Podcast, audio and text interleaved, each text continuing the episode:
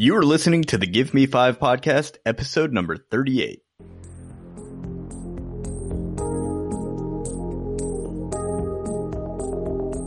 Rush out on an uptown train, doors open, and she walks in, she's soaking, caught in the rain. This is the Give Me Five podcast, where each week we discuss the things that entertained us. That could be movies, books, games, which we should do more of, magazines, streaming, or All Valley Karate Championships. I'm Jimmy. You have time to play games? No, I don't. I do. That's why. We're going to have gaming with Rob section soon. Yeah, baby. I really want to play more games, but it's time. Anyway, I'm Jimmy. Play Magic. And together with my co-host Greg. Yes, Sensei. And Rob. Oh, yeah. We are the Give Me Five podcast. I think Rob just fell out of his chair. I'm not even sure if he was trying to. That may have happened. Why are you guys laughing? That wasn't a greeting. I'm in severe pain here. So, as you guys might be able to guess, we are discussing karate this week. We will be talking about Cobra Kai. It's been a karate-filled week for me, more so than even in the 80s when I saw Karate Kid, and I'm going to probably touch on that a little bit as well. Did you get your butt kicked or something? No. Just, some good memories about seeing that movie, and, we'll get to it. And if we have time, we will discuss the movie Overboard and the movie, what is it, Rob? Life of the Party. I keep wanting to say I Feel Pretty. Well, we know you do, but... Thank you. The movie that Rob did not put on the script. There you go. Life of the Party. Huh? So, hey, we found the one person that saw it. We did. Yeah. Who was it? Yeah, you. Oh. So, this is a review show, and there will probably be spoilers. We'll try to avoid any major twists, but let's face it. If you haven't seen the original Karate Kid from, 1980 or whatever, we're going to spoil the shit out of it. So, just be prepared for that. So, if you didn't know that I made a Mr. Miyagi reference in one of our earlier episodes, or that Greg sleeps in karate pajamas at night every single night... Then you might want to pause and come back later. Kumite. That's one of my favorite movies of all time. That's Bloodsport. It is. So if you want to contact us to, have us explain what the hell's going on here, you can check us out on Facebook by searching for the Give Me Five podcast. You can look at Give Me Five Pod on Twitter or Instagram. You can email us at giveme5podcast@gmail.com. And, of course, if you want to help us out for free at no cost to yourselves, the best thing you can do is to relieve yourselves. to relieve yourself. Podcast bath mat. Yeah. On our bath mat. No, that actually costs some money.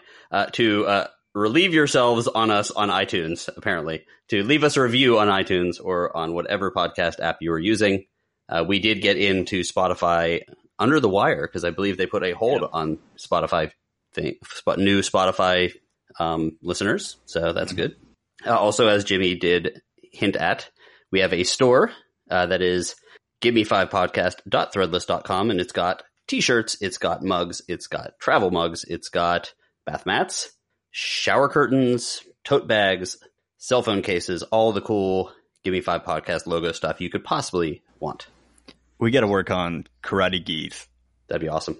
Oh, yeah. I want one. I wonder if that'll come back in, just people randomly wearing karate geese. just wandering around town in karate geese. Was that ever a thing? It may have been in the 80s. Yeah. All right. So what's new with you guys? Well, the thing I've noticed is all the TV cancellations and renewals, and it's been kind of a weird one this year. Oh, I saw that. Ugh. With a lot of TV shows, well, not a lot, but some of the TV shows got canceled prematurely. I think some of the TV shows got canceled and picked up by other stations. So just a few. First of all, Last Man Standing is back after being canceled for, I believe, 2 years or possibly 1 year. That was the Tim Allen show that was canceled by ABC for financial reasons, although Tim Allen came out and said it was for political reasons, which caused a big hubbub. And then that got picked up by Fox, which, again, people are like, oh, it must be a political reason. But, again, it's financial. Brooklyn Nine-Nine was dropped by Fox, and it was picked up by NBC. NBC has canceled Rise. I won't go through all these, I don't think, but Kevin Can Wait which is I see that someone wrote on the notes, what the F is this? That is what's the comedian Kevin James's sitcom, but he made a sitcom with one woman and then killed her off after the first relatively popular season and brought back his wife from his previous show, Leia Remini, and it just did, like, it basically caused the downfall of the show because it was very random, and it, you know, why wouldn't people just watch the other show if they wanted to see basically the same concept? Oh, it is not Scorpion, Kevin Can Wait. It is Scorpion, comma, Kevin Can Wait. ABC canceled The Middle, Once Upon a Time, Scandal, Quantico, and Designated Survivor, some of which were planned cancellations. Yeah. We stopped watching Once Upon a Time several seasons ago. Same. I've heard of two of these shows. They also got canceled Alex Inc., which was the podcasting show, which I was just recently starting to watch while editing podcasts. And I understood some of his stuff going on with him, except for the fact that he had a giant studio and was, like, you know, making millions of dollars doing podcasts. Fox, New Girl, X-Files, Brooklyn Nine-Nine, which I already talked about, Last Man on Earth, Lucifer, which I heard ended on a huge cliffhanger. Yeah. I don't know what the cliffhanger was, but I know it was enough for my father-in-law, actually, to even write an angry letter. Nice. Yes, we were greatly irritated with that as well, because we watched Lucifer, so we were very disappointed that it was canceled and left off where it left off. I think what happened was they didn't know it was going to be canceled when they finished filming. So it's like, oh, what? You guys suck, man. That seems like I knew very little about the show. I believe it's based on a DC Vertigo comic, but I think, like, it seems like I've heard from more people complaining about that I really think they might end up doing a TV movie or something to finish it up at least. Mm-hmm. The one I'm upset about is The Expanse, which is in the middle of season 3 right now. And at the end of season 3, that will be the last season. Sci-fi tends to do this. They'll start off a show with a really big budget and then be like, oh, well, we can't afford that budget. It's a great show. It's, as a lot of people say, it's Game of Thrones in space. It's not quite like that, but are they the ones who canceled Firefly? What channel was Firefly on?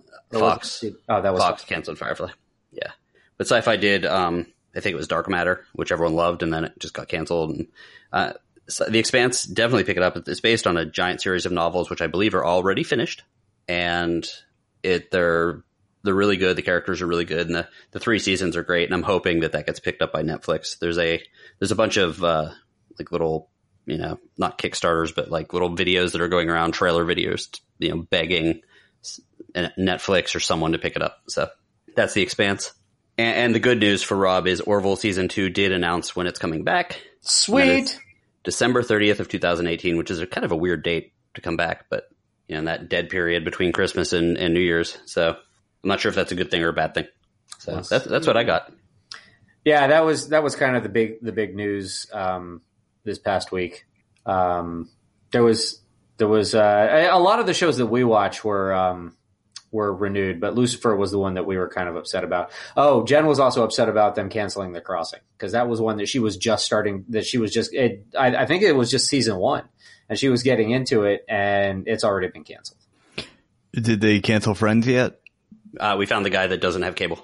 Yes. I haven't had cable in like 7-8 years. I just got cable back not too long ago because I was paying for it and didn't have it. Oh, yeah. I was so mad when I found that out. So who wrote the thing about Nightflyers? I did. So in the midst of all these cancellations, some good news, I think, hopefully, though it's on Sci-Fi, so I'm a little hesitant.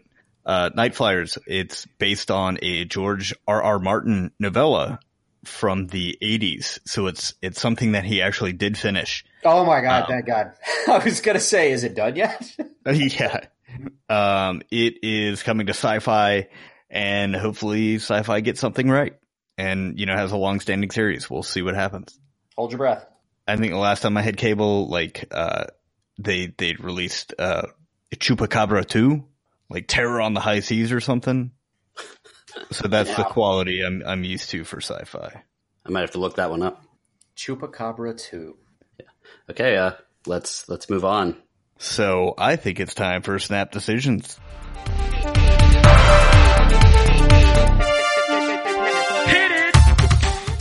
Snap Decisions is back, baby! Yeah. In this section, we bring up bits of news and ask the other's opinion. We keep them secret, close to the vest, so that we get a genuine reaction. No reaction or opinion is valid as well. Nice, and I am setting the clock right now. Okay. Clock is ready. All right. And I've got a couple. I have one as well. Okay. So this is a 2-in-1 question. You can answer either or both. You know, 1 minute each if you decide to do both. But since I was just talking about shows that were canceled, have you ever been happy that a show that you love watching is getting canceled, or felt like a little bit of a relief? Or is there a show that you watch that you feel is completely overstayed its welcome, and we're like, please just cancel so I can stop watching it? So, yeah, I'll go ahead and go first. I have no opinion on this. Okay. So you are not a completist is what I'm gathering. Dude, I don't have cable. Yeah, but you had it in the past. Yeah. Like I'm actually surprised. All the shows I watched back then are not on TV anymore. Like, I'm surprised you didn't drop a Walking Dead in there. I wish Earth 2 was still going. Okay. That was amazing. And Sequest DSV. But no, of course not. All I did was watch reruns of Cops when I had cable. Wow. What about you, Rob? I will say that there is one that I think has overstayed its welcome that I do watch, but I've watched it far less religiously now than what I used to, and that would be Supernatural.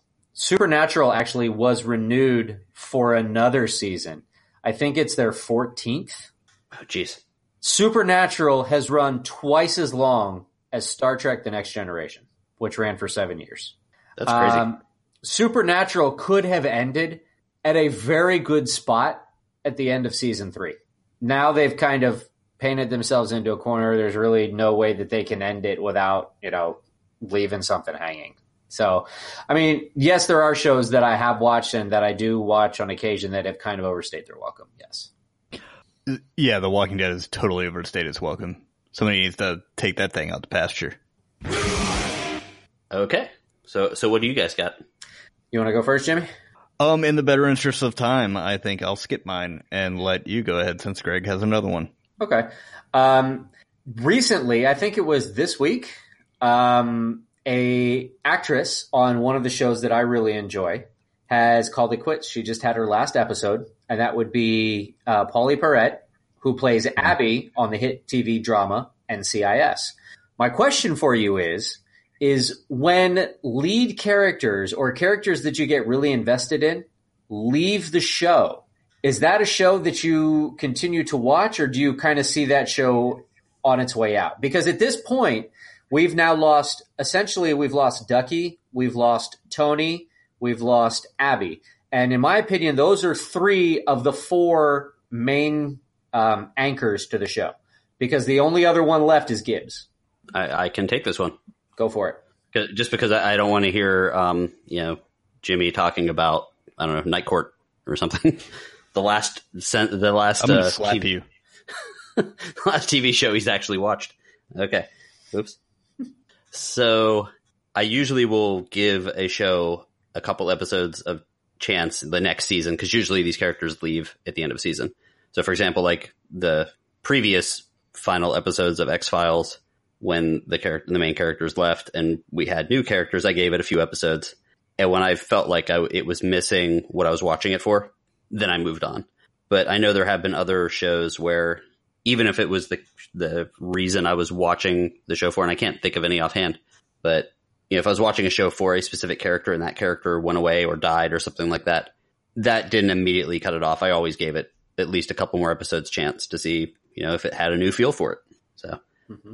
Or if it was, I guess the other reference would be like when you were a kid and you wanted to watch Garfield, and it was the one with the other cats that weren't Garfield. Heathcliff. No, it was like Garfield had the one with like all the farm animals that would sometimes run. And you turn it on expecting Garfield, you get the other type of episodes. It would be right off. So yeah, that's my other feeling. One of the other ones I can think of is when Grissom left CSI. I stopped watching after Grissom on CSI. Yeah, I never watched crime procedurals at all. Like, it's never been my thing. So I do have a response to that, and go for it. That would be Steve Carell from The Office.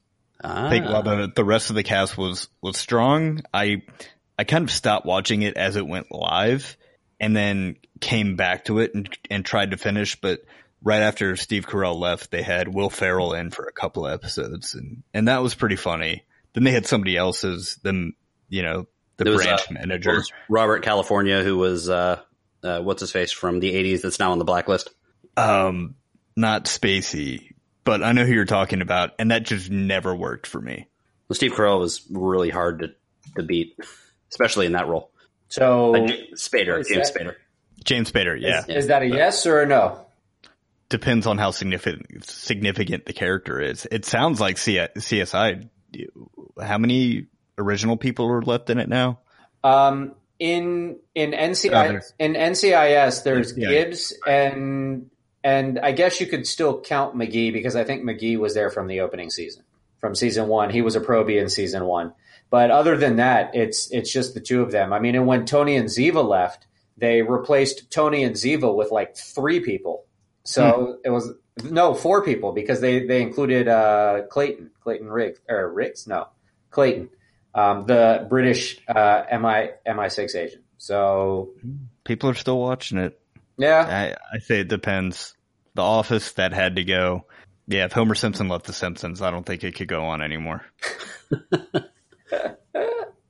Okay, here's my other one. And since we're talking a lot about streaming shows, and we've done this a lot, especially tonight and with other things, one of the things I find myself thinking about as I'm watching various streaming shows like Glow, Cobra Kai, Stranger Things, those kind of shows, would they work on network TV?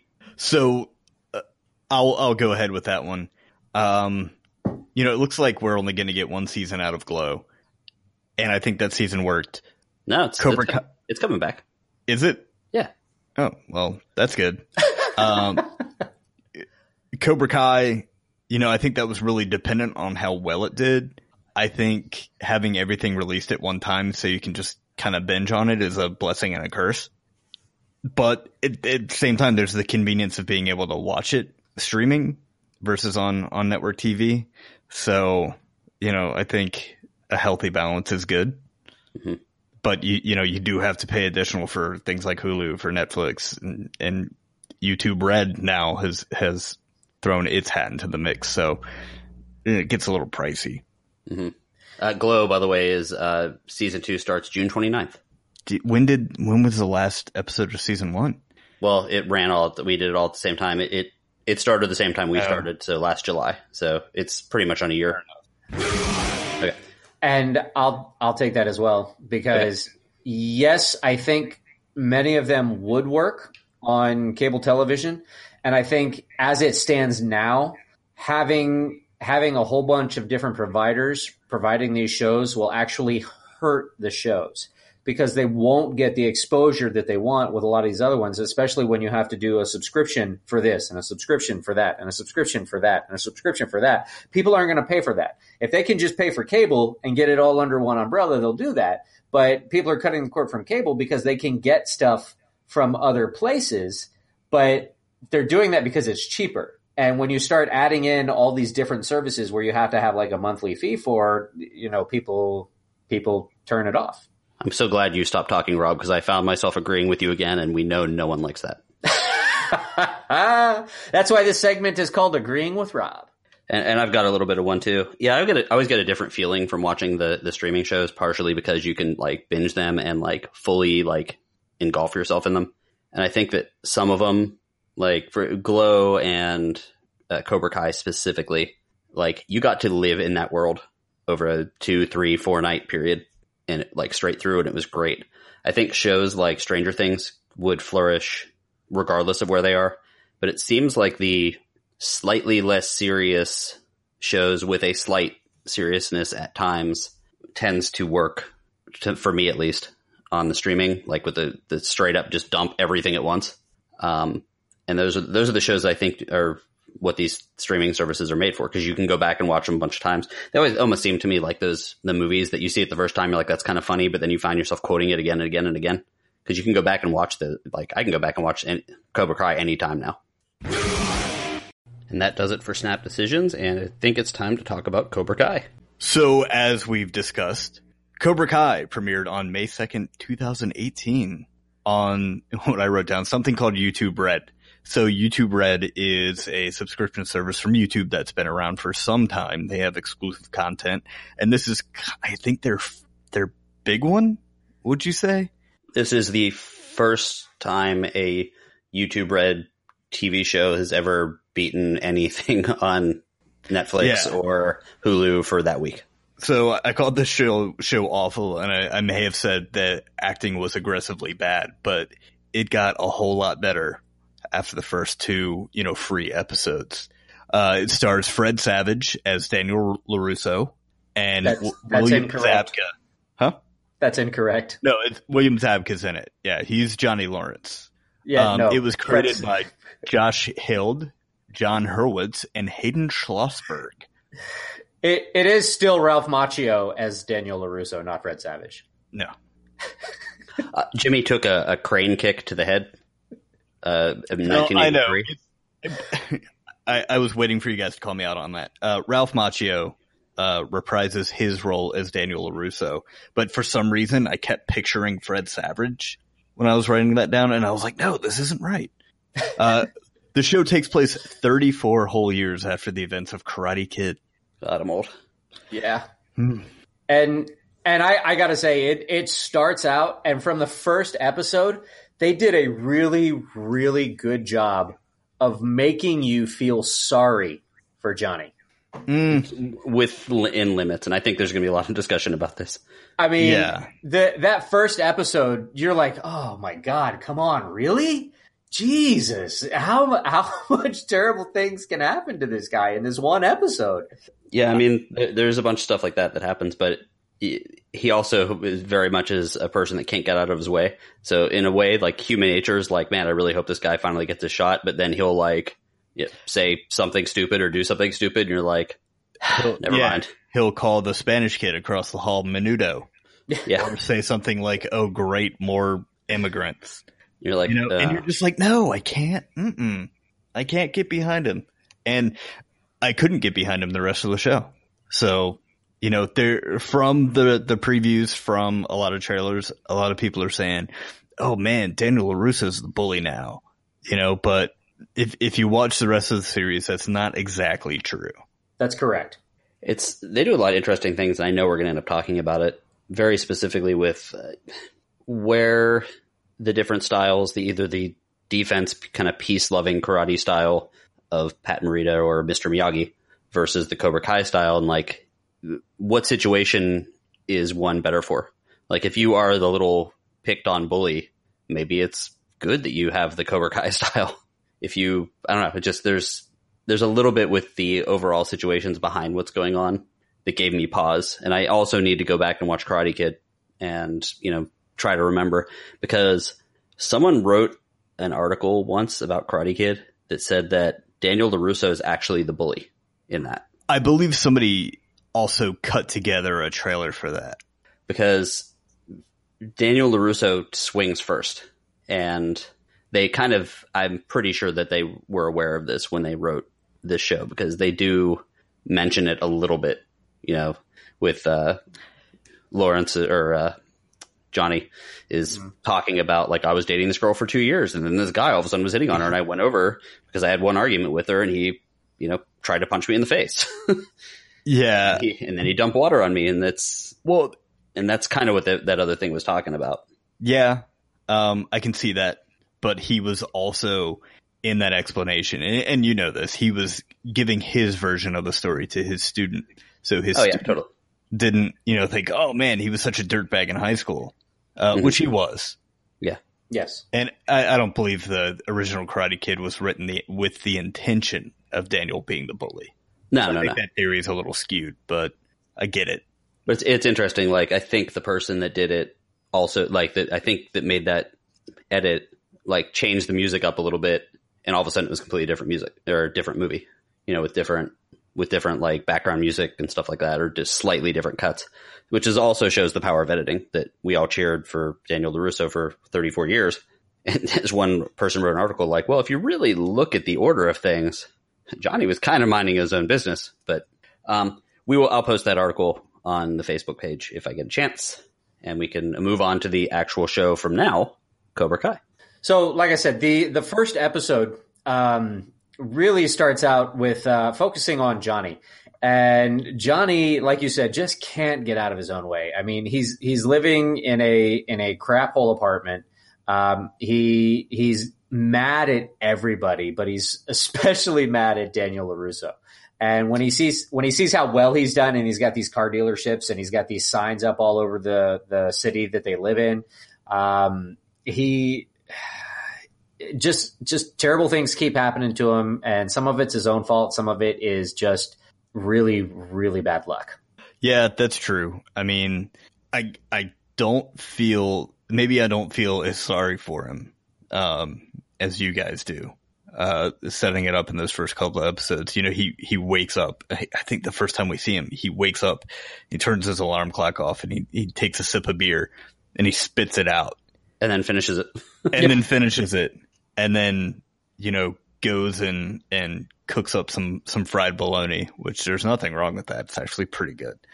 But the moment I started to feel like, oh man, this guy's, you know, really having he just says something, or he, say it for a third time, gets in his own way.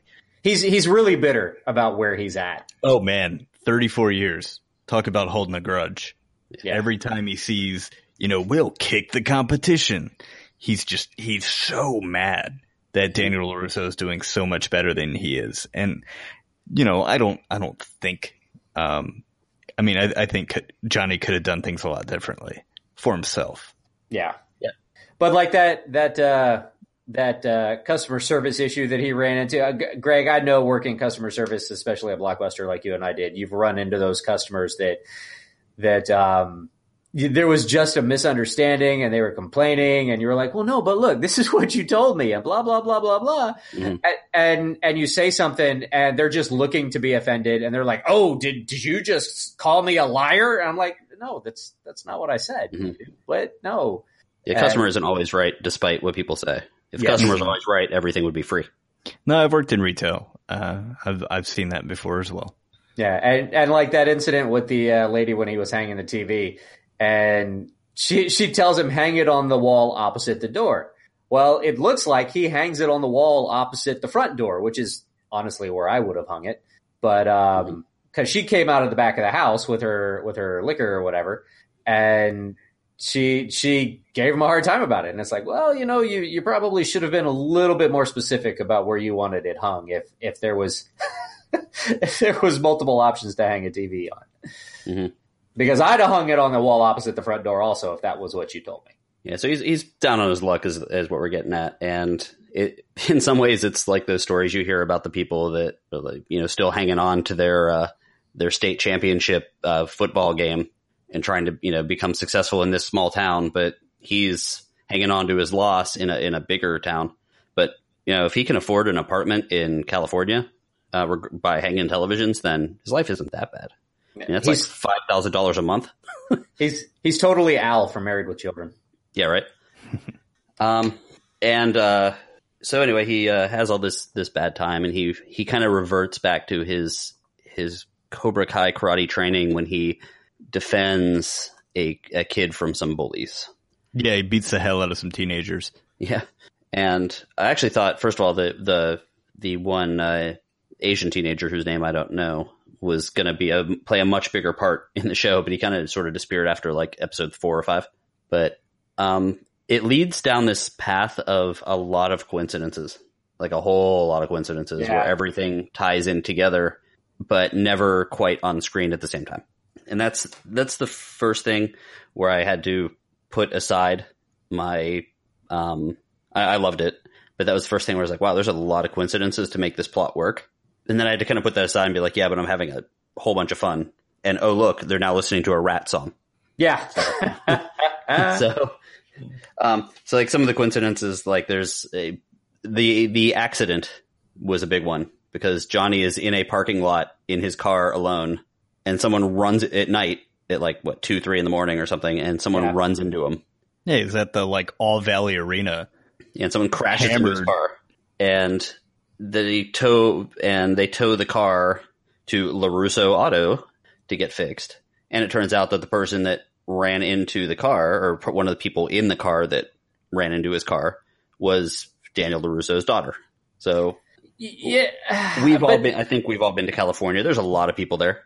That's pretty coincidence. Right. But it, I mean, in my opinion, that was also inconsequential because they didn't really make a big deal out of the fact that she was the one who hit his car. I mean, that didn't even come back until like episode 8 or something.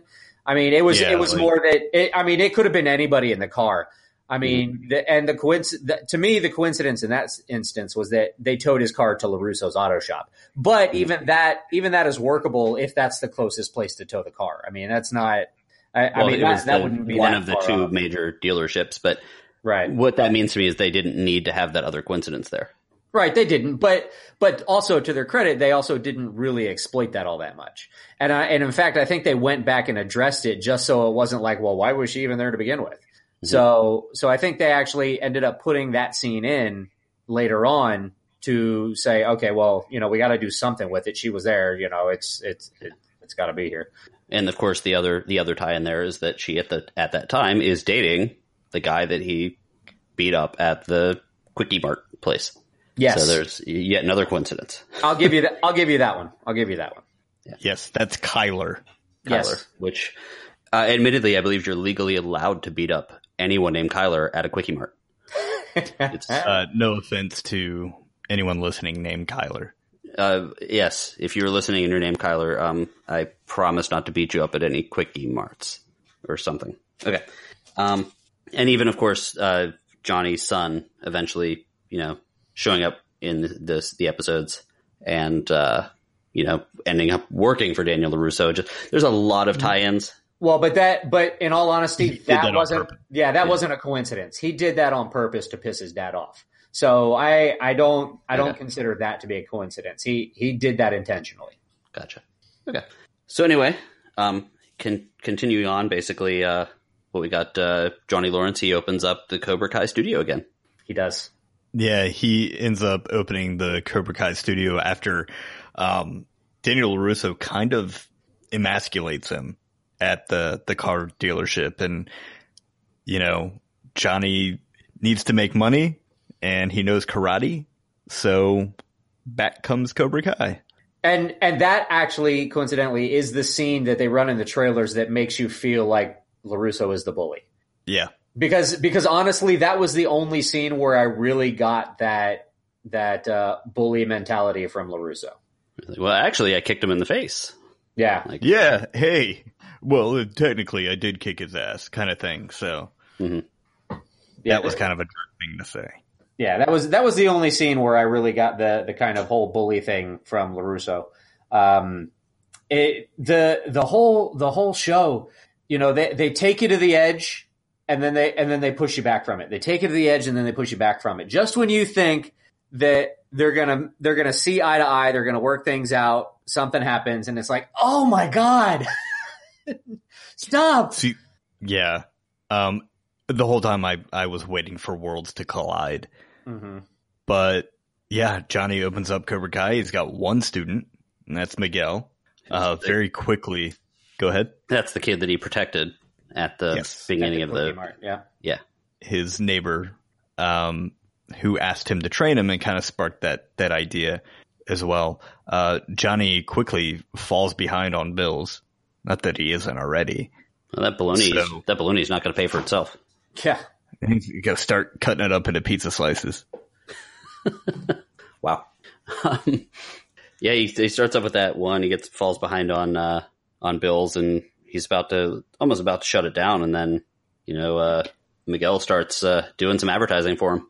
Yeah. And that advertising comes in the way of taking on what, like those 4 guys that jumped him, 3 or 4 guys that jumped him. Yeah. In the cafeteria in front of the whole school. And in front of the whole internet. Yep. It goes viral. Of course, everybody's got a phone. It goes viral. Man, the fight scenes in this were great. Yeah, they were. In my opinion, they were a total throwback. They were, you don't see that too much anymore. It's kind of, you know, you see the grand scale, you know, the Avengers battles, you know, versus the aliens, things blowing up. But you have this, you know, these practical fight scenes. And the camera stayed still enough for you to see what was going on, to see the actual stunt work versus swinging here, swinging there. The shaky handy cam. Yeah. Like you're in the fight. I don't want to be in the fight. I want to see the fight. Yeah. Yeah. I want to see the giant robot fight the giant monster in the daytime in the desert from a pulled back shot, not in the middle of the ocean in a storm at night. Exactly. So, you know, the video goes viral, and what do you know? Everybody's standing in front of Cobra Kai the next day. And by everybody, I mean, you know, everyone that was in the cafeteria at that high school, probably some people watching at home on the internet, and they're all watching the fight on their video, expecting Johnny Lawrence to teach him the same thing. Yeah. And so right when you think, and they're all the nerds and losers. All the nerds and Johnny says, yep. Yeah. Yeah. Which is, that was a very cool twist. That was the bigger twist than like people saying like, oh, it makes Johnny the good guy. It doesn't. The fact that it's, you know, Johnny, who is the cool kid, now having to train the people that he was most likely bullying back when he was in high school. And he's still bullying. He continues to bully, but it's building them up in a way. And I thought that was the cool, that was the part that was like, wow, this is kind of neat. Yeah, I guess so. It kind of took Miguel to say, hey, what are you doing? You know, Johnny comes out and he's identifying people by their, by the things that make them different. Yeah, by their flaws.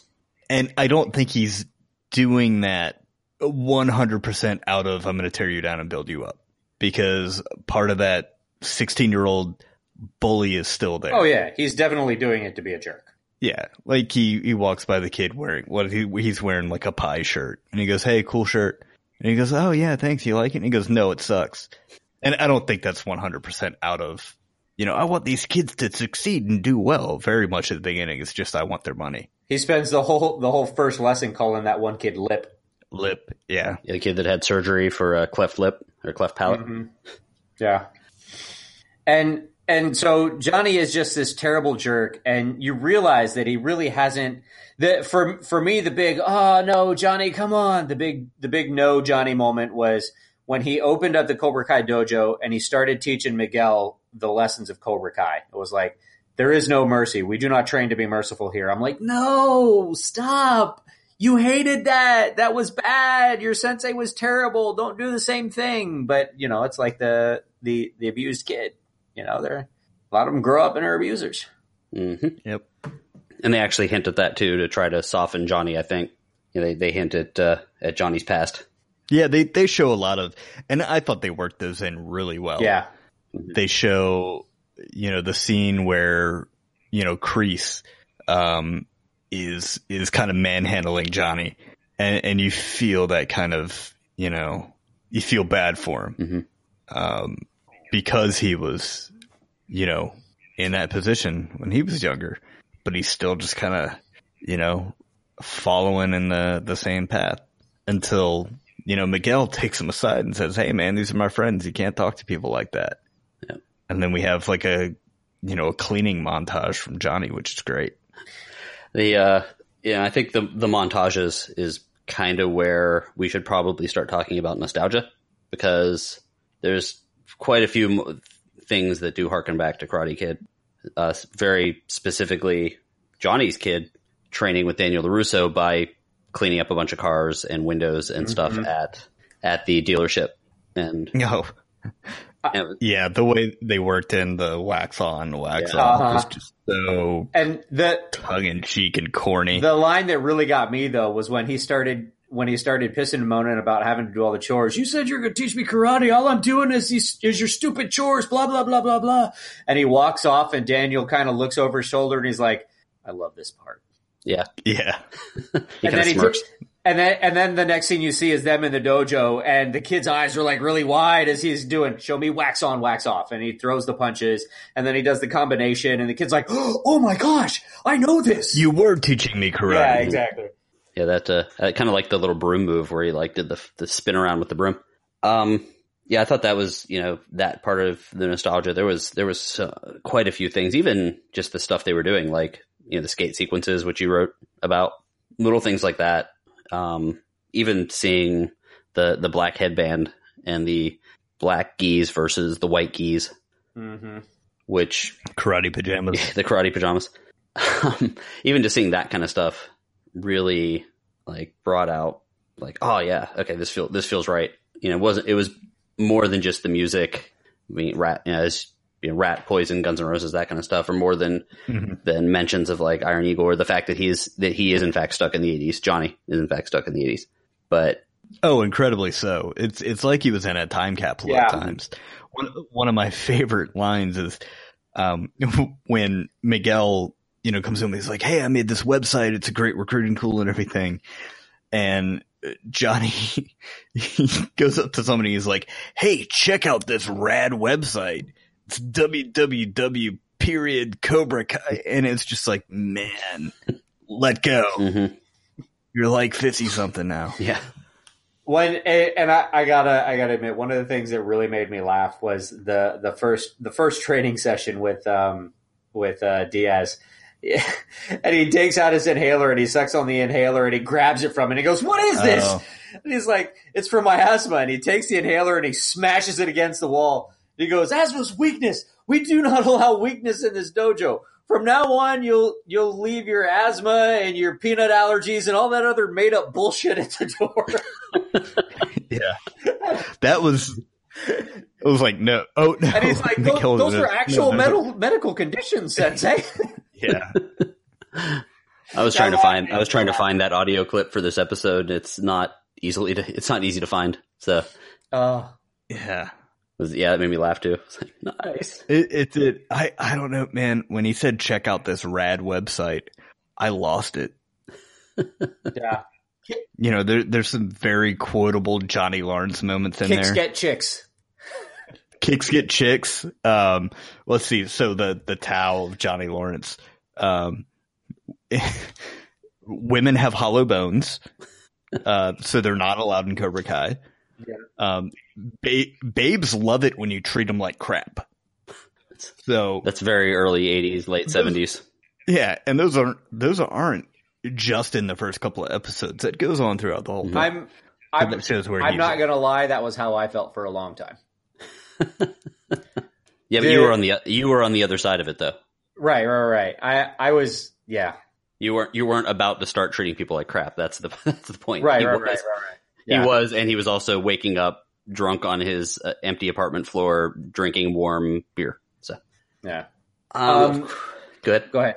I was going to say I was heading towards the inevitable training of his kid and the tournaments.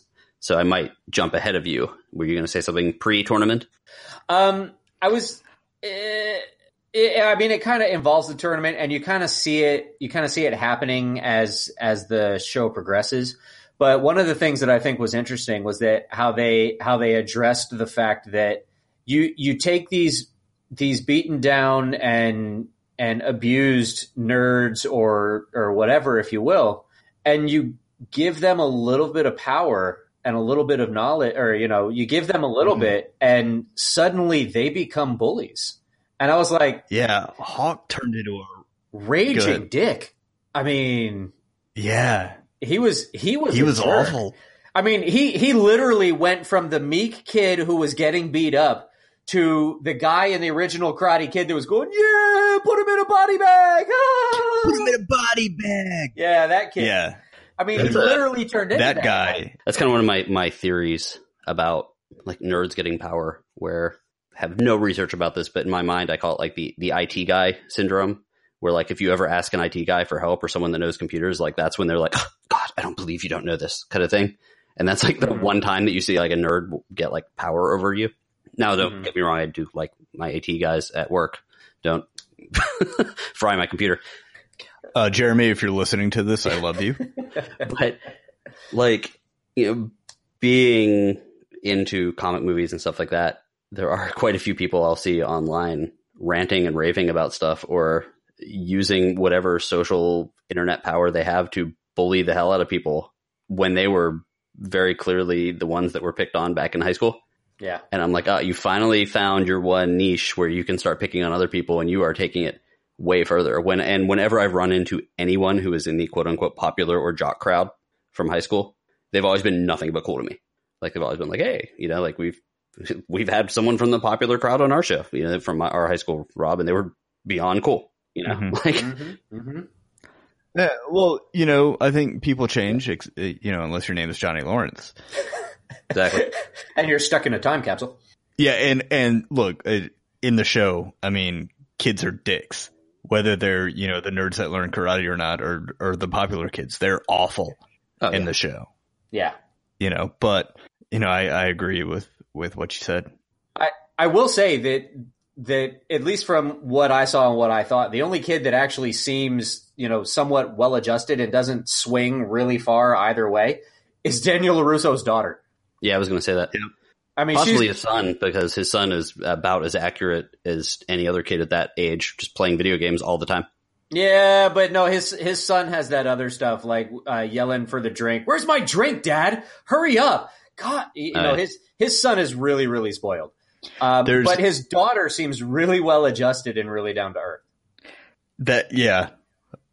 She does. She kind of wavers a little bit, but doesn't go to the extreme, like you said. I've got to say another thing real quick before we go on concerning LaRusso's son. There's a part where they go out to dinner and LaRusso is talking to someone, and he just looks over at his kid, whose name's Alex, and he says, "Alex, stop drinking the butter." And he's just drinking this dish of butter. And he puts it out. He's like, "Oh man," you know, just like that. That would be me drinking a cup of butter. Oh, that cracked me up. Yeah, I heard that part and I was like, "What the?" I had to rewind it. Did you guys rewind it at all on YouTube Red? Once or twice. Yeah, I don't remember what parts I did, but no. Did you see what it does on the little playhead? No. If the top of the playhead on my computer would do a little crane kick, like a little silhouette of Daniel LaRusso crane kicking, and then when you released it, Mr. Miyagi would pop his head in from the side and say, "Wax on." Ah, that's funny. Yeah, like a little image of him would pop in. I was like, which made me miss Mr. Miyagi or Pat Morita. Yeah, yeah. Oh, I thought it was interesting that on the tombstone they actually used Pat Morita's first name. Yep, for Miyagi. Yeah. And I wasn't quite sure why they didn't use his actual date of birth and date of death. The only thing I could figure was that it may not have made him old enough to participate in the war that he was supposed to have participated in. Yeah, I kind of wanted to almost talk about that. I know it's getting a little off track, but seeing Karate Kid, or I mean, we could stop me talking about this right now. We can just cover Karate Kid at some point in the near future. But it was really the first time I don't know if you guys want to do that, but I think a retrospective would be kind of cool. Okay. Well, then I'll shut up about that. I won't talk about all the cool karate stuff I was going to, and we can move on to the tournament, since we teased it a couple times. Do it. Yeah, so karate tournament is crane kicking. Yeah. Still a big thing, apparently. Bigger than ever now, I'm sure. Yeah, right. You know, and I think really the only thing that any of us has ever done that's remotely close to that type of tournament is some of your old guard things, Rob. You know, and people from the outside looking in have no idea how big those things are, and then one of them comes to town, and it's like, holy crap! Every hotel room in Orlando is booked for some tournament that I had no idea existed. But apparently, out there, as they said in the show, you know, there was a time when karate was the biggest thing in the valley, like football in Texas. Yeah, which I thought was funny and totally a wink at how self-serious the first Karate Kid movie was. But you know, the tournament happens, and you know, you get the same feel, I thought, as you did for the original, you know, the original first Karate Kid movie tournament. Did you get that same kind of feel? Maybe not quite as much, because at the time you didn't even know that Johnny's kid was going to compete. So at the time that they're setting up for the tournament, you didn't even know that Johnny's kid was going to compete, and Kyler certainly wasn't entering the tournament. So it was like, eh. Yeah, there was a little bit of that. Like, you didn't really know who to cheer for at the time before Johnny's kid came in, and there was, it's almost like it could use one more episode of build up. Yes, the tournament begins, and you know, Johnny's kid enters as a unsponsored, you know, competitor. I forget the exact term they use, but he's not associated with any sort of dojo. And of course, they have the dojos from like Granada Hills and Reseda and all these other places, you know, around the valley or near Los Angeles. And it was just, you know, I got that same feeling for the most part that the in the original Karate Kid movie, although slightly annulled because there wasn't a true villain at the time, right? And they really only start pouring on the you know, the fact that Miguel has kind of turned a little evil around that time, because like there is a slight incident where he accidentally hits Daniel LaRusso's daughter, mm-hmm. but it's purely an accident. And then there's an argument with it about it, like right before the tournament begins, and that's when you see like Miguel kind of get angry eyes. You're like, oh, okay, so he's the bad guy, with Hawk, of course, cheering him on. So it's almost like those guys were Breaking Bad, so to speak. Slowly becoming evil throughout time, and you are cheering for him up until you're not. So, yeah, and I had a hard time cheering for Miguel in the tournament. Also, yeah, I wasn't. You know, because you keep hoping that he's going to come to his senses and that he's not going to be a complete douche, and he just doesn't, and he's a douche. Yeah, and Johnny's not helping him his own case there either, because you figured he would have some sort of turnaround before then, especially seeing his son across the way. But there's a guy that gives a nice speech about, you know, peace and acceptance and. I wanted to punch that guy myself. I was like, oh my God, somebody shut him up. And he's like, kick him in the head or whatever. Yeah, the previous year's champion. I laughed at that because I wanted somebody to do that as well. He's like, I'd like to have a moment of silence for all the dolphins. What? Shut up. Are you serious? I want to know the leanings of the people that wrote this, because like there's stuff like that. There's also like the rival car dealership who offers a free cup of boba, and he's like a complete douche. He's like, oh, would you like a boba? Yeah. Yeah, and that's the first time we see LaRusso use his rusty karate skills. Oh, he looks so terrible. I love that part. That kick. Yeah, that part was terrible. Great, but he's like mid to late 50s, so I'm giving him when the, you know, champion from the previous year started talking, and Greg, you said you wondered, you know, what their leanings were. He starts talking, and I go, oh God, oh no, because I didn't want him to say anything that would be insensitive or looked at as a moment in the show where they were like, oh, well, they, you know, this is a sensitive time and you should have said that. But they cut away to a, you know, conversation in the hallway. Yeah, Ralph Macchio is 56. Like, boy. Wow. None of us would be able to lift our leg up like that at 56, or will be. We can't even do it now. So, dude looks young. Yeah. He does. So does Johnny. I mean, Johnny is he older than Ralph Macchio? Because he looked it in Karate Kid. I think some of that was makeup, but he might be just as old. Let's see. I will say though, he's 52. Okay. In Johnny's defense, I think by the end of the tournament, he had a little bit of a personal realization. Yes. Yeah. Because I think by the end of the tournament, he felt like the trophy wasn't worth it. Yeah. He went when Cobra Kai, when they're all hooting and hollering and screaming, and Miguel's giving his thing, we'll just say, you see Johnny kind of, he's like, oh shit. And it's also because the win came at the expense of his son getting hurt and going for the weak spot, and, you know, making his son, you know, be number two. Right. Well, but that, and it may have just been the whole fatherly thing, but I got more of just a disgust with the idea of the exploitation of the injury. I honestly believe that Johnny wants his students to win, or wanted to win, on their own strength, not because their opponent was weakened and they exploited it. You know what I mean? I agree with that, because there is a scene where Miguel yoinks on the arm. Right. And that's where I think for me, that was the ultimate point where I was like, no, this dude's a bully. He's he's got a little of the evil in him. Mm-hmm. When he knew it was his kid, right? Yeah. Yeah, he did. But he still, cranks on his arm and uses those dirty tactics to gain an advantage. Mm-hmm. Yeah. So, I mean, I think that Johnny had a little bit of a turnaround come the end of the season. So maybe we'll see if that continues into next season, or if that, because honestly, I really want to like Johnny. They made me, is coming, so we're good there. They made me like Daniel all over again, because I do like Daniel, and I think Daniel was actually, as the season went on, he became really genuine and really honest and open. And there were a couple of scenes where you thought they were going to end up meeting eye to eye, like the scene in the bar where they have their conversation and when they walk around the apartment complex. Right. And it's like, these guys could be friends. I really think these guys could be friends. And then that's when Johnny finds out that Daniel's been training his kid, but Daniel doesn't know that it's his kid. So, and then everything just kind of falls apart. And it's like, when that happened, I was just like, damn it.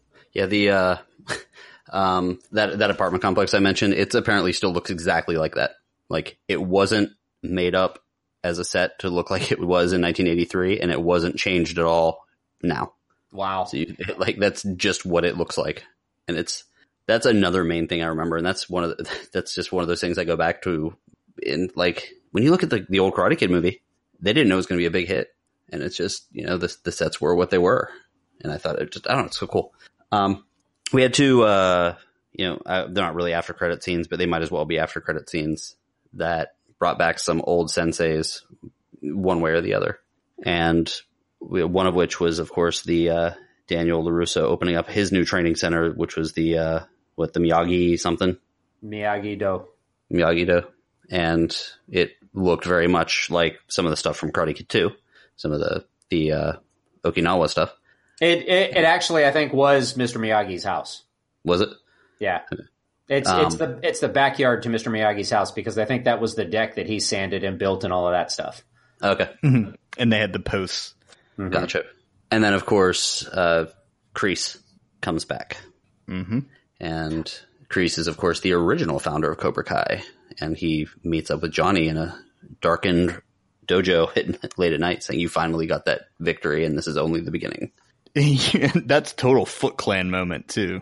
Yeah, it was. It's like, oh crap, he's got some bad intentions. Here's Shredder. Yeah, he's out to break every kid in the valley's kneecaps. Hey, look, if they decide to go completely crazy on like season 3 and bring the Ninja Turtles into the mix, all the better. Like, I'm ready. The name of the apartment complex is South Seas. Yeah, I had to look that up. I'm going to have to go there. Next time I'm in California, I'm going to track it down and get a picture there. Yeah. Oh, yeah. I think, go ahead. I was just going to say, Kreese shows up, and all, 70 plus years of him, he doesn't look that much different. No, he hasn't some makeup, at all. Yeah.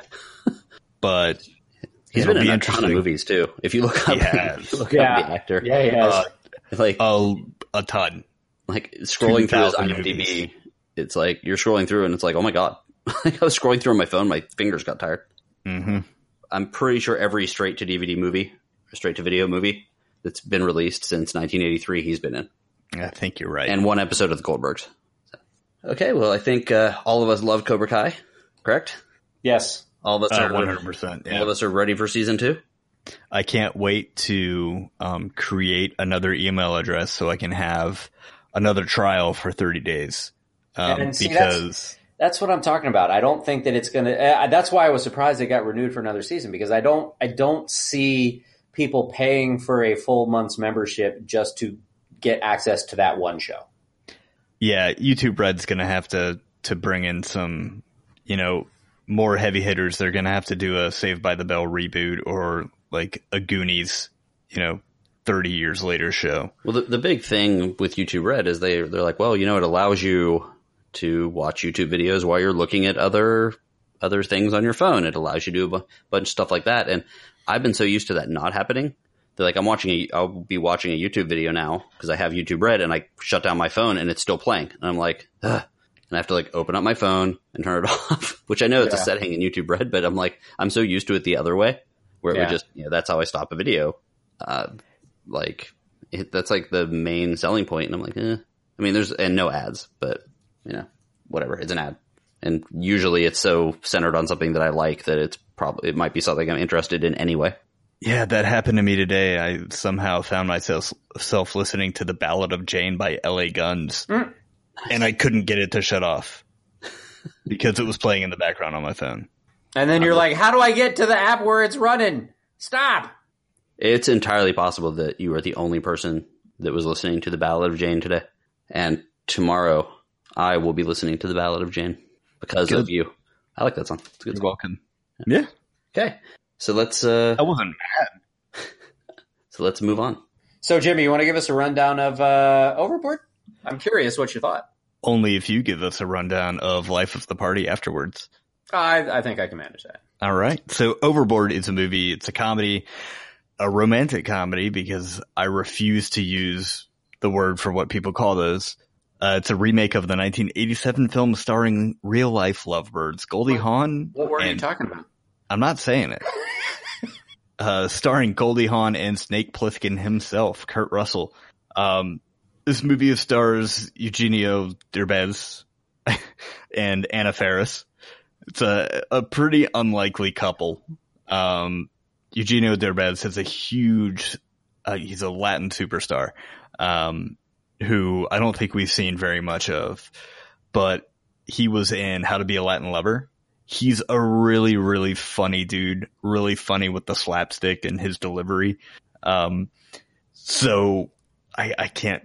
Anna Faris, there's just not a lot going on there, I think, in the acting department. Maybe it's just not her role, but it's very uninspiring performance. I'm sorry, Anna Faris, if you're listening. Poor substitute for Goldie Hawn, is that what you're saying? Yeah, I think so. She's a scorned pizza delivery woman who was cleaning Leonardo Montenegro's carpets on his yacht, and he was just being a real jerk to her, and he ends up falling off the boat, waking up with amnesia on a beach. So she decides that she's going to get revenge on him by tricking him into thinking that he is the father of her three children and her husband to get his money. So it's pretty awful. You just watch it going, man, these people are evil. But it definitely had its really funny moments. Like I said, a lot of slapstick stuff going on, you know, a whole play on the telenovela thing. But not worth the full price of admission, I'd have to say. So if you're in Orlando, go see it on a Tuesday. Yeah, wait for it to come out on Redbox, make a date night of it, make some popcorn. It sounds like it's similar to the original, just the roles were reversed. In the original, Goldie Hawn was the rich one, and Kurt Russell was the one who took advantage of her when she had the amnesia. But I will admit there is something slightly satisfying about watching somebody who's just a truly terrible person get their just desserts. He was pretty awful, but by the, you know, when you get deeper into the lie, it's just like, oh man, just please stop. You're please, like, there's stop. A point where it's too much. That's enough. There's some funny lines in there. If you've seen it, woman doesn't know how to say shark exactly. She's murdered by a shark, killed by a shark fish. And I don't know if this is a coincidence, but the person that they call and ask about a shark attack off the Oregon coast, his badge says Brody on it. Nice. That's not a coincidence. And he goes, did you look it up? No. There's no way. You can't have a shark in the word Brody in the same thing without. Well, especially have the guy be a police officer and his name tag say Brody. Mm-hmm. Yeah, true. But he's on the phone. He's kind of – the camera's looking at him. He's angled sideways, and he goes, well, if there's anybody to talk to about a shark attack, it's me. And he turns, and you see his badge, and then you see he's missing an arm. Yeah, okay. And I think the only kind of throwback to the original, he says, oh, last time somebody woke up on a beach with amnesia was some lady back in the 80s. Mm. So, you know, it's funny, but it's a wait for home release kind of deal. Mm. Fair enough. From what she tells anything they drop, I think anything they drop after Avengers: Infinity War within like 3-4 weeks is going to be not great. Which of course leads me to Life of the Pretty Girl or whatever the movie's called. Life of the Pretty Girl. Yes, Rob, tell us about your life as a pretty girl. I went and saw Life of the Party with Melissa McCarthy. And I will admit, I absolutely love Melissa McCarthy. I think she's fantastic. The movie itself is eh. There's a couple of really great scenes. Maya Rudolph is fantastic in the movie. She has some great lines. She steals a couple of scenes. But Melissa McCarthy is just genuinely really funny. She's got a really good energy about her. The plot is feasible in that basically the idea is that they're dropping their daughter off her senior year at college. The husband wants a divorce. He's moved on. He's having an affair with another lady, and she's a 50-something housewife who never got her degree. She dropped out of college to have her daughter. Her husband pushed her to drop out of college to take care of the kid. He has everything. She has nothing. He wants a divorce. She's got nothing. She's got nowhere to go. So she goes to her dad, and they determine that for her to move on with her life, she's got to finish her degree. Now, granted, I don't think that any of her credits would still be good, but she goes back to school to try and get her degree in archaeology. And her archaeology professor ends up being one of the students that she was in school with when she dropped out. So he knew her. But it's just this whole comedy. She ends up hooking up with a student who's her daughter's age, and he like falls head over heels for her, and he's kind of like the stalker guy, and and she keeps going back to that situation, and it's just all about her being in college with her daughter, and the kind of awkward interaction that can happen in that situation. Like I said, the movie was funny, it was entertaining, but it's definitely a wait for video. I mean, you don't need to pay full price to go see it. Yeah, or if you've got the movie pass, what the heck? Yeah, that's how I feel about Overboard. Really funny, had its moments, but you don't need to pay $15 to go see it. So in Life of the Party, is there the moment where the daughter walks in and the mom's doing the beer bong kind of deal? Because it sounds like it has to be in there. I don't remember that. I don't think there was one of those moments. There were a couple. It just feels like there should be. There was a moment where it wasn't a beer bong, but she walked in on her mother having a sit down conversation with her sorority sisters in their sorority house. And her sorority sisters like loved her mom, and they were like, "Oh, let's have a movie night." And she's like, "Oh, I don't think my mom wants to, hang out with us and have a movie night." And she's kind of like shoving her out the door. And and Melissa McCarthy gets the idea. She's like, "Oh no, I have to go. I have to go. I've got a lot of stuff to do, And so there was that kind of moment, but I don't. Mm-hmm. There was another moment where they actually went to a party together, and she wanted to basically give her mom a quick makeover in the bathroom. And that was actually a fairly funny and touching scene. She's trying to help her out. She's like, "Oh, we need to do this. We need to change your hair. We need to brush it out." And, she grabs this brush in the bathroom. And I think this part is in the trailer, but she grabs the brush in the bathroom and she's like, "No, don't just pick up that brush. You can't. Oh my God, there's hair in it." And like the fake vomit, she's like, "Oh yeah. Oh my God. There's hair in it. No, don't touch me with that." So it was cute, but mm-hmm. I mean, I wouldn't pay full price to go see it again. Gotcha.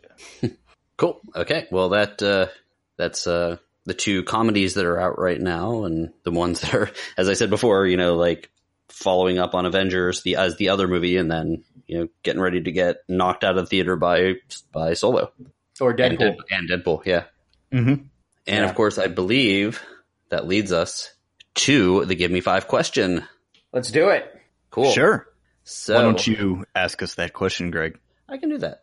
So when I was watching Karate Kid, it did take me back not Karate Kid. When I was watching Cobra Kai, it did take me back to Karate Kid.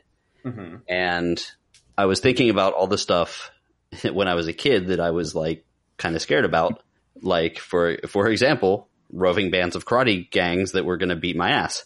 Yeah. You saw it in the movie, and then you were like, whoa. So I was thinking about, what were things that when you were a kid that seemed like a bigger deal than they actually ended up turning out to be. So, okay. So I'll go ahead and go first. And I'm going to put roving karate gangs as my number 5. Yeah. I'm also in that. I'm going to add roving karate gangs with guys with chains. Oh yeah, not wearing them. Yep. But games like Double Dragon, movies, guys, somebody always had a chain, and that's just so intimidating. And someone always had a vest with no shirt under it. I saw somebody at school today like that. And I was like, "Where am I?" Number 4 is. I bet his name was Kyler. Probably. My number 4 is my inability to breakdance. I thought that I was going to have to someday breakdance battle someone. I never could. Fortunately, I haven't had to do so far. Number 3 was the satanic panic. For many years after hearing of these things and seeing these news reports and everything and not understanding them as a kid, I always feared that I would stumble across a cult in the woods performing some kind of ritual that for some reason they needed me to fulfill. Number 2, which is still a very real possibility, gets more real every day, but out of control robots. And you misspelled it on the sheet. You probably did it intentionally. I did, because I think it's really cute when people say robot. But yeah, out of control robots. I'm not too far away from getting one of those robotic vacuum cleaners, the Roomba things, and I'm pretty sure that's where it's going to begin. Yep. It's going to eat you in your sleep. Number 1 was the U.S. either being invaded by China or the Russians. Or aliens. Thank you, Red Dawn. Yeah, it's all Red Dawn, and it happening while sitting in class in high school. Yeah. I'd look out the window and be like, oh crap. Mm-hmm. Okay. Half the class being annihilated.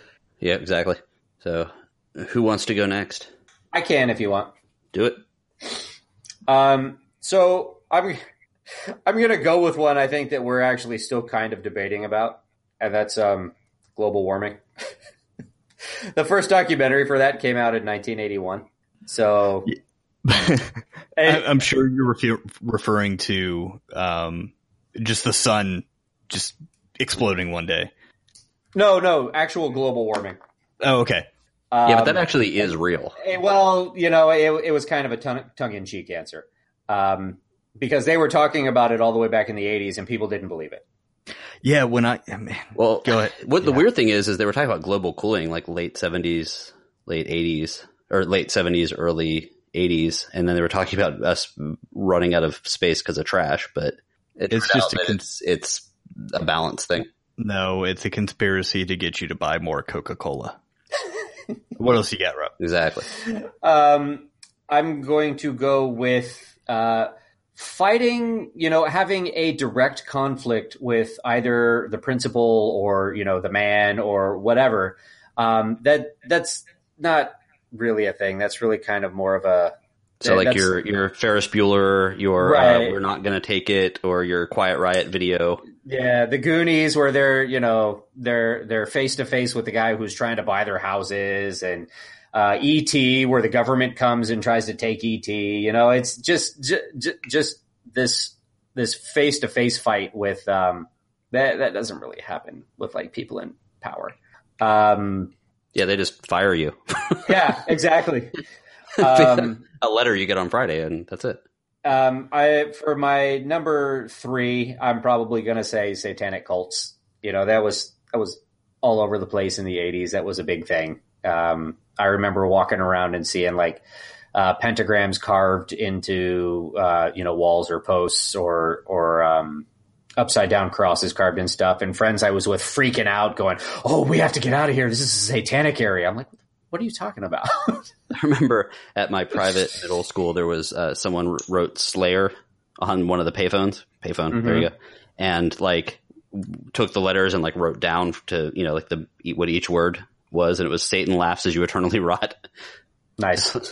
I was like, oh my God, that's Satan's payphone. We can't use that one. Wow. And my number two and number one are probably going to be very similar, very related. But the number two is going to be nuclear war, and number one will be U.S. invasion, just like Jimmy had. But I know they're probably related, but I separated them out because they were two, kind of different. Someone. You tend to not drop a nuke on someone you're going to invade. Yeah. So of course mine. I'll go here. My number five was the good old roving karate gangs, with or without chains. I just picture those hunched over bad guys from Double Dragon. Mm-hmm. And then number four was finding a fallen electrical wire and getting killed because you decided to do a sweet wheelie over it. And I think you could probably blame the G.I. Joe episode on that. And although admittedly, with all the hurricanes coming up, global warming, hint, hint, it is way more possible to run into some fallen electric wires. But still, I thought they were going to be all over the place. Hurricane season starts on June 2nd. Great. Yay. Again, a little bit of current events here, but volcanoes. I was convinced at least once in my life I was going to have to deal with a volcano. And yes, there's one going off right now, but it's not nearly as prevalent as in all the TV shows and stuff like that. Although I did kind of live through Mount St. Helens, so that might be the reason why. Mm. Oh, look, satanic cults has arrived yet again. And the part of satanic cults also the backwards messages, the backwards satanic messages in albums telling you to do terrible things. So that's kind of part of that. Oh, yeah. And the other big one that my number one was the one that, they just talked about so much in middle school and, elementary school, and they made you watch the videos and all that stuff. And that was friends peer pressuring you to do drugs.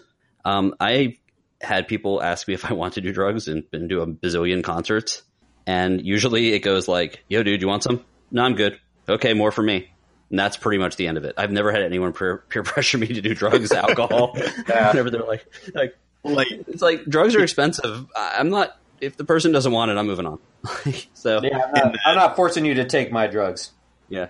Yeah, in the alley. Yeah, it's not going to be some random dude where you get cornered by some dude with a bag of salt and his friend behind him with a chain and a karate gi. Yeah, with the guy with the trench coat in the alleyway opening it up and it just be like drug bags hanging off of the inside of the trench coat. Do you want some? No, I'm good. Okay. So that was mine. Never dealt with the peer pressure. Could be where I grew up, but who knows? So that was my number one. Nice. And that takes us, I believe, to the end. I believe you're right. So, Rob, since I made you tease a movie that we're not covering this week, why don't you do it for real? For real? Next week, we're going to do Deadpool 2. I don't think I'm going to see it. Oh, Jimmy sucks. So, Jimmy, you'll have to understand the spoiler warning is for you next week. Just kidding. And of course, I believe the week after that we'll do Solo. Sure. You guys can do that one solo. I won't be doing that one. Oh yeah, because you're busy. I'll be at MegaCon all weekend. I'll be protesting Rob at MegaCon. That's right. No, I'll Jimmy go see sucks. It. He's gonna be following you around MegaCon with a sign, with an arrow that says, just say no to this guy. I'm not super excited about it, so we'll see. What, Solo or MegaCon? Solo. Yeah. Anyway, guys, for the Give Me Five podcast, I'm Greg. I'm Rob. There you go. I'm Rob. No, I'm Rob. Oh. Jimmy sucks. I'm Jimmy. Damn it. Don't pick on me. Pick on him.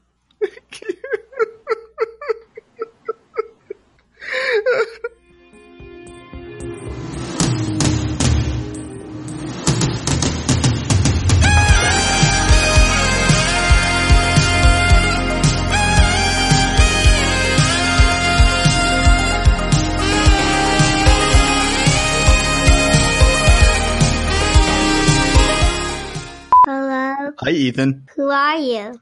I'm Jimmy. Hi, Jimmy. Hi, Ethan. What do you like? I like lots of things. Say, what are your five favorite movies? What are your five favorite movies? Oh, there's a lot. What? I like Aliens. Okay. Great. One. That's one. I like Event Horizon. That too. Okay. I like An American Werewolf in London. 3. Jeez, I'm on the spot. Four. That's on the movie title. That's, he was saying that he's on the spot. Meaning you're putting the pressure on him. Office Space. That's four. That's four. And SLC Punk. That's five. That's five. What are your five favorite TV shows, Ethan? What are your five favorite TV? No. What are your five favorite TV shows, Goober? Mickey Mouse. Mickey Mouse. Paw Patrol. Paw Patrol. Mickey and the Road to Racers. Mickey and the Road to Racers. And that's Ninjago. Ninjago. What about PJ Masks? Yeah, and PJ Masks. Okay. Five. Good job. Good work, buddy. Okay. Now I can talk with Daddy. Okay, thank you. Night, buddy. Good night, Ethan. Congratulations. Good night, too. Thank you. Mommy? Wow. That was adorable.